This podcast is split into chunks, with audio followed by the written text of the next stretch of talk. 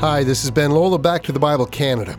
On the program, Dr. Neufeld continues his series Journey to the Cross with a closer look at what happened immediately after Jesus was arrested in the garden. So let's go back to the Bible as we examine today's message Friday, The Journey Goes on Trial. There are great moments in history where a bit of ground, a tiny piece of geography, represents the turning point in history. When Julius Caesar crossed the Rubicon in 49 BC, that was such a time. Roman law forbade any general from crossing the Rubicon with a standing army, for to do so would threaten the government of Rome. A Roman general crossing the Rubicon with a Roman army was considered an act of treason. The minute Caesar crossed, the die was cast. He would either be executed for his act or triumph over the Roman Senate and change history. Jesus' entry into Jerusalem was just such a moment. The moment he entered on a donkey, fulfilling the prophecy of Zechariah 9 9, the die was cast. And then when he crosses the Kidron Valley and goes to a place where Judas was sure to find him on Thursday night, a place where no one was likely to raise a disturbance. The chain of events were inevitable. But we've been saying from the outset that Jesus orchestrated, directed, and controlled the events he was living out. He had already told his disciples this not long before. Matthew 20:18 records him saying, "See, we're going up to Jerusalem, and the Son of Man will be delivered over to the chief priests and scribes, and they will condemn him to death." Jesus' journey to Jerusalem is his statement that he had deliberately chosen the events that were now unfolding. In that evening, they had celebrated Passover in the upper room, sung a hymn, and gone out into the night. They walked out of the city down the steep embankment into the Kidron Valley and would have stained the bottom of their robes with the flow of blood of the countless sacrificed lambs. They mounted the other side where Jesus prayed in anguish in the Garden of Gethsemane. By the time Judas arrives, there's blood on the bottom of Jesus' robe and blood on his forehead from the intensity of his prayer. How deeply foreboding of the events that lay ahead. What follows deep into the night is the trial of Jesus that lasted until the break of day. Most of us think that what happened that night was the illegal trial of Jesus held secretly well into the night, and, and that's true, but it's not the whole truth. Jesus didn't have one trial. Instead, he went through six trials before he was crucified. And so on this day, as we are now so very close to Good Friday, I want to take us into a journey into the six trials of Jesus. We will discover what was done, of what he was found guilty, and the reasons that were given for them to put him to death. When Jesus was arrested in Gethsemane, he was led to the house of a man named Annas. He was the father in law of the high priest, who was Caiaphas. Annas had been the high priest, and he clearly was respected and had a great deal of power, probably more power than his son in law. Here, Annas could make sure that Caiaphas was handling the matter properly, but if anything went wrong, like a real man of power, he would make sure that the blame fell on Caiaphas. Here at his house, we encounter the first trial of Jesus. But this is no official trial. This was an attempt to cook the outcome of the later trial. When men decide to do evil things, they always hold secret meetings to set their strategy. They needed to find a way to so bring charges together so that they could get this by the people. They agreed that the faster they could put Jesus to death now, the better. Caiaphas was given the responsibility to question Jesus there. Perhaps they could get him to say something they could hang him on. And so he questioned Jesus on his teaching. Jesus responded by saying that nothing he had taught was done in secret but in public. It was a matter of public record. Why doesn't he ask the people who heard him? Immediately, an officer standing beside Jesus hit him in the mouth. Peter was standing outside in the courtyard of Annas' house. He had promised Jesus he would not abandon him, but nothing was normal about this, and the intensity was rising. A slave girl approached him and asked if he was a follower of Jesus, and did she matter? And should her intrusiveness into something that was none of her business give him away right now? He simply denied that he had anything to do with Jesus. Having failed to gain anything of value in Annas' house, they decide to move Jesus to the more official courtyard of Caiaphas the high priest. Here will be the second trial of Jesus, the first one having produced nothing and having failed miserably. Peter is falling outside at a distance, feeling ever more insecure about his role. Here, the elders and the scribes were gathered in a more official manner. A new plan is hastily put together. Here, they call false witnesses. The name devil, or the Greek word diabolos, is the one who slanders. Slander is very effective. Simply have enough charges, and in the back of everyone's mind is the idea that this man must have done something wrong. So the first man quotes an incident from Jesus' first year of ministry, where he said, Destroy this temple, and in three days I will raise it again. Of course, he was speaking of his own body, but at this moment, twisting and distorting are the order of the day. This witness said, I heard him say that he's going to destroy the temple and raise it up in three days. More witnesses, more twisting of facts, more charges. At this point, Jesus makes no answer to anything that is said against him. Indeed, many of the false witnesses are contradicting each other. There is chaos. Finally, in desperation, for everything is going badly, Caiaphas the high priest demands he answer the question Are you the Christ? And then, Are you the Son of the Blessed One? And now, having been quiet, Jesus speaks because on this one he will give his reply. He says, You yourself have said it.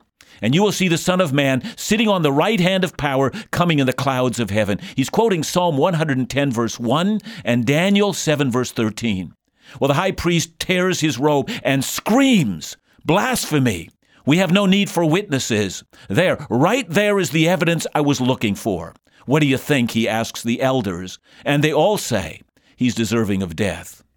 And then it is as if Satan himself enters the room and they lose all sense of dignity. Suddenly they're upon Jesus. They're now slapping his face, punching him with fists, others simply slapping him and shouting like madmen, Prophesy to us, you Messiah. Which one of us hit you? And that's how the second trial ends. And it's now time for the third trial. But before we move to the third trial, we must update the matter of Peter standing on the outside. Most of us know this story. By now, Peter has denied he knows Christ three times, and as he denies him the third time, as morning is breaking, a rooster crows. Luke tells us that at that moment the Lord looked at Peter. I'm assuming that after having been beaten and spit upon, they're moving Jesus out of the house of Caiaphas. And as he has just denied Jesus, and as the rooster crows, Jesus is being led out, and the eyes of the two men meet each other. It's more than Peter can bear. He runs out, and as he runs, he begins to weep, not softly, but bitterly. His wails of sorrows must have been heard. He has denied his Lord. Jesus is moved again. He started at the house of Annas and then the official residence of the high priest. Now he's moved to the Sanhedrin, the supreme court of Israel. It's very, very early Friday morning, and they're in a hurry. The entire council is called to an emergency assembly. Here they do not bring the sordid group of liars who testified before. Here they want him only to repeat what he has said in the house of Caiaphas. But they decide they have to be a bit careful in how they ask the question. Uh, they have got to get him to repeat the stuff about coming in the clouds of heaven and claiming equality with God. But he might not do it in front of the official Supreme Court, so they start questioning him a bit more slowly. The first question is a little more benign. If you are the Christ, tell us. And Jesus is coy. If I tell you, you won't believe me. Ah, this is not going to be easy. But then, surprise of surprise, Jesus is not done. He gives them everything they're asking for without them even asking. But from now on, he says, the Son of Man will be seated at the right hand of the power of God. Wow. But there might be a problem. He has only said, the Son of Man, not, I will be seated at the right hand of the power of God. He might yet have an out. And now came a question, and when it was asked, they held their collective breath. Are you the Son of God? And without even a hesitation, he says, Either, he says, you say that I am, or yes, I am. And with that, a roar went out. We have him. This is the blasphemy deserving death. Please, please, my dear hearer, do not miss this point. The reason why Christ was crucified is because he claimed to be the Son of God. In this day, when people say, I'm willing to accept Jesus as a prophet or a, or a great teacher, and even a great example, you should know why it is that Jesus was condemned to die. He was condemned because he claimed to be the Son of God. I don't know if Judas had been given a ringside seat to that. But we do know that the minute Jesus made his claim, he tried to give the money back that he had gotten, but they refused. They wanted nothing to do with that. Whatever Judas did with the money, that was his business. Judas, recognizing in that moment what all of this entailed, went out and hanged himself. And when we come back, we're going to look at the remaining three trials of Jesus and why it led to his crucifixion. I think what this introduction has shown us is a sobering picture of the first three trials that Jesus went through. We also see a growing intensity and progression of each trial as the chief priest's hatred and determination to kill Jesus becomes increasingly real. After the break, Dr. Neufeld will take us through the final trials that took place in front of the Gentiles and to the conclusion of the crowds that sealed Jesus' fate once and for all. By now, you've probably heard of our latest resource, Truth and Life magazine. The magazine's first issue has been so well received that hundreds of new people subscribed in only the last few weeks. Truth and Life magazine is a combination of Bible matters and life matters, but features more Bible teaching content, more resources, and more inside ministry information than ever before. Articles range from the theological to life application, words of encouragement, news, and updates. Published six times a year, you'll continue to receive the biblical insights of Dr. John Neufeld, the unique writings of Phil Callaway directing us to a God of hope and joy, and guest authors writing on a variety of relevant issues all with the purpose of leading us closer in our walk with Jesus. Truth and Life magazine will speak to you. So if you haven't signed up for your free subscription, call us at 1 800 663 2425 or visit backtothebible.ca.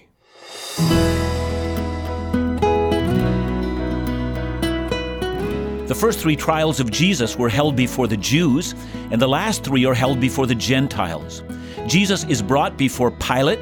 Pilate was the Roman governor who normally had his residence in Caesarea, but during the Passover moved along with a garrison of troops into a place in Jerusalem called the Antonia Fortress. This was a large fortified building, and on the inside it housed a grand open courtyard called the Praetorium. The Jewish leaders lead Jesus to the residence of Pilate, but they will not enter themselves. According to Jewish tradition, observant Jews were not to enter the residence of a Gentile, otherwise, they would become ceremonially defiled. I hope you see the irony. They have held an illegal trial in the middle of the night. They have abused their prisoner, have called false witnesses, and were determined to kill the rightful heir of the throne of Israel. But it hasn't occurred to these men how defiled they already are. The sixth commandment says, You shall not murder. The ninth commandment says, You shall not bear false witness. And all these men care about is how ritually clean they are so that they will not be defiled for the Passover and the upcoming Sabbath. And so Pilate is forced to go outside and meet with them. He wants to know what charge they have, and they don't say. What he claims to be the Son of God will not even register with Pilate.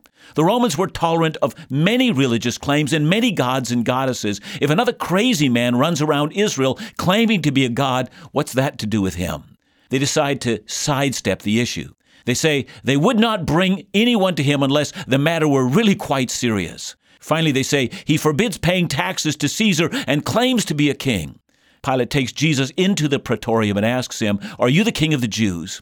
And after a lengthy conversation, Jesus says, My kingdom is not of this world, and I am sending no one to fight for an earthly kingdom. Well, Pilate has heard enough. He goes out with Jesus and tells the Jews, I find no fault in him.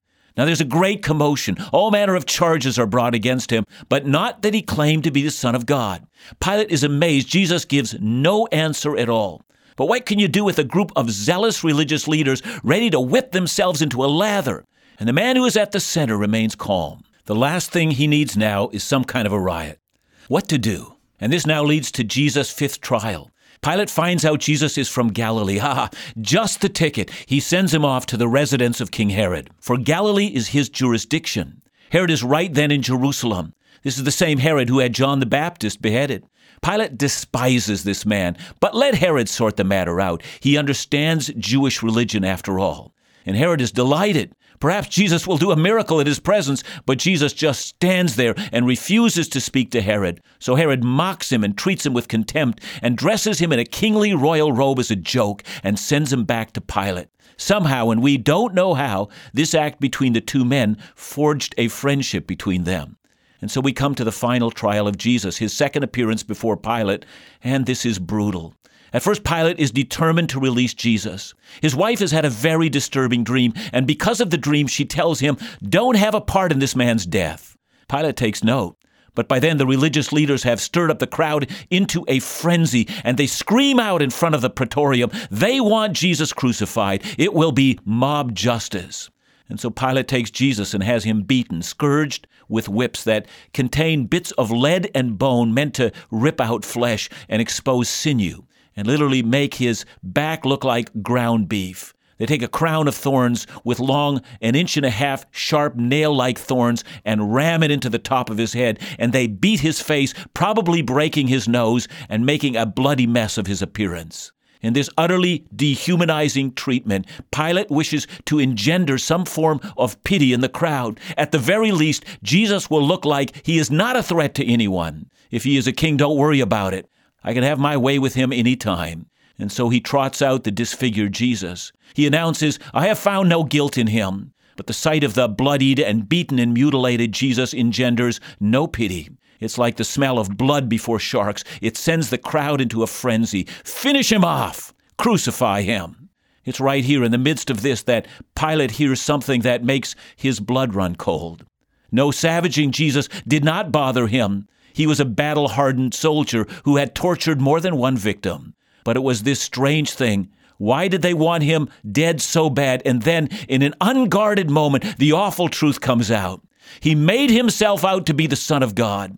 Suddenly, a different reaction than anyone had expected.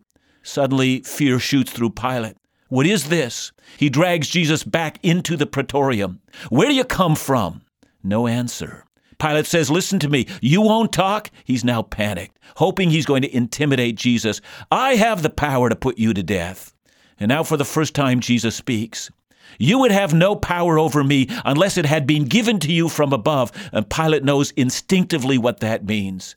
His soul is right now being weighed in the balance.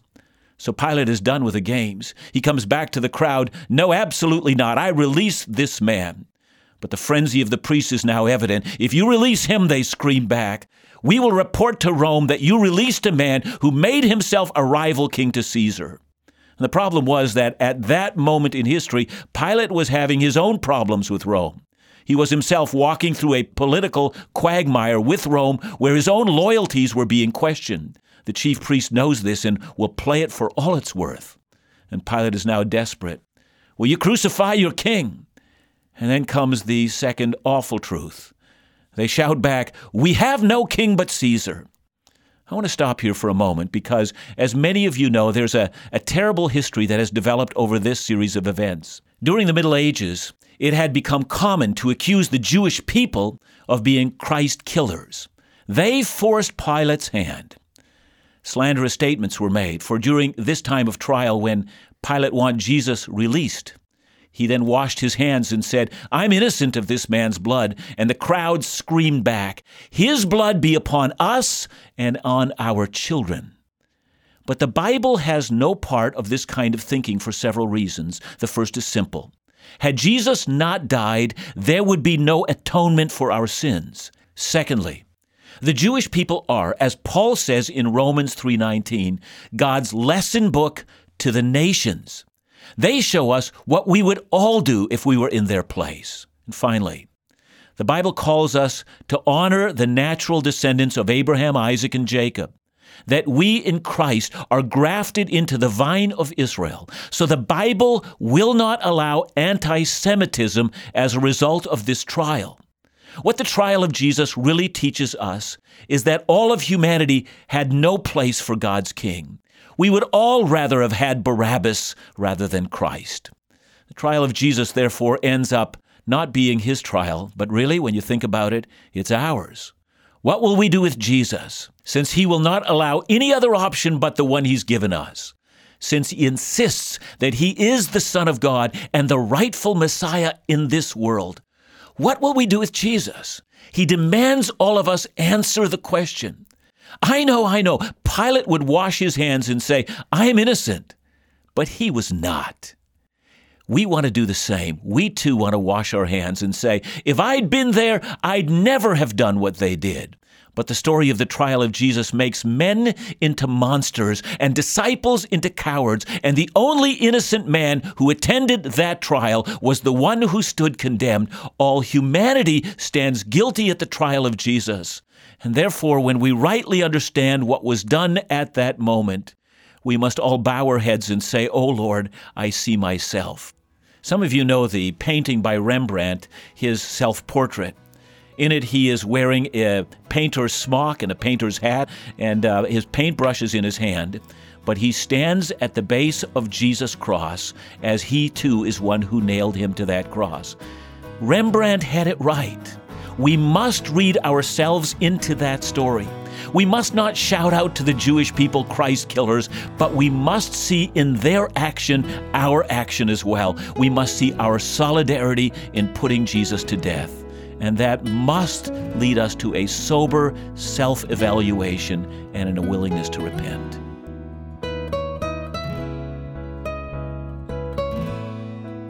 Dr. Neufeld, you can't help but be impacted uh, by this passage and by the reflection on everything that Christ went through and what he suffered. And I guess, to be honest, you wonder why. Why was it all so necessary? Uh, he was going to die, he could have just died. Why all this beating? Why all this gore? Such a good question because we should notice the gore, we should notice the beating.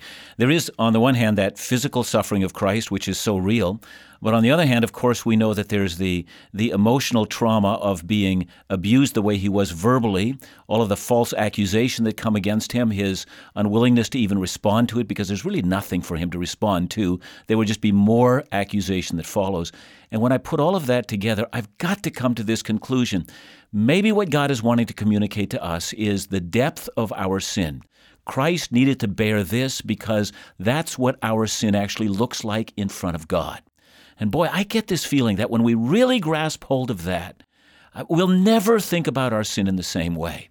Uh, we really should look at the death of Christ and say, I see not only horrible pathos and suffering, I see myself. Thanks, John. He really gives us something to consider as we consider the sufferings of Christ and how necessary they were, perhaps, for us to understand the magnitude of what He's done. Well, we look forward to your continued messages tomorrow on Journey to the Cross as we consider more of the happenings of Good Friday and how Jesus was led to die on the cross. I hope that you've been challenged by today's teaching on what Jesus went through during those six trials leading up to his crucifixion. What a powerful and indeed sobering lesson to reflect upon as we consider how the trials remind us of this central question What will we do with Jesus? For those of us who believe he is the Son of God, let us not forget that. Like those crowds, we too once rejected him, and by his grace, we must strive to continually follow him and proclaim him as Lord in our lives. Join us again tomorrow as Dr. Neufeld looks at more of Good Friday when Jesus is led to die on a bloody cross.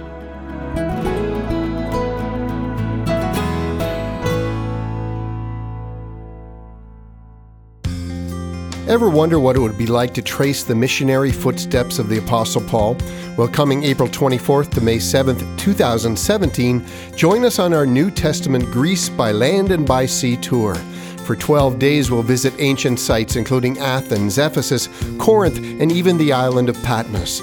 Of course, you'll hear the in depth daily Bible teaching of Dr. John Neufeld, and in the evenings, enjoy the unique ministry of Phil Callaway of Laugh Again and the inspirational music of the Weebs. This is an incredible opportunity to visit Greece both by land and by sea. We're limited to only 80 guests, so be sure to sign up soon. To register, visit backtothebible.ca or call 1 800 663 2425. That's 1 800 663 2425.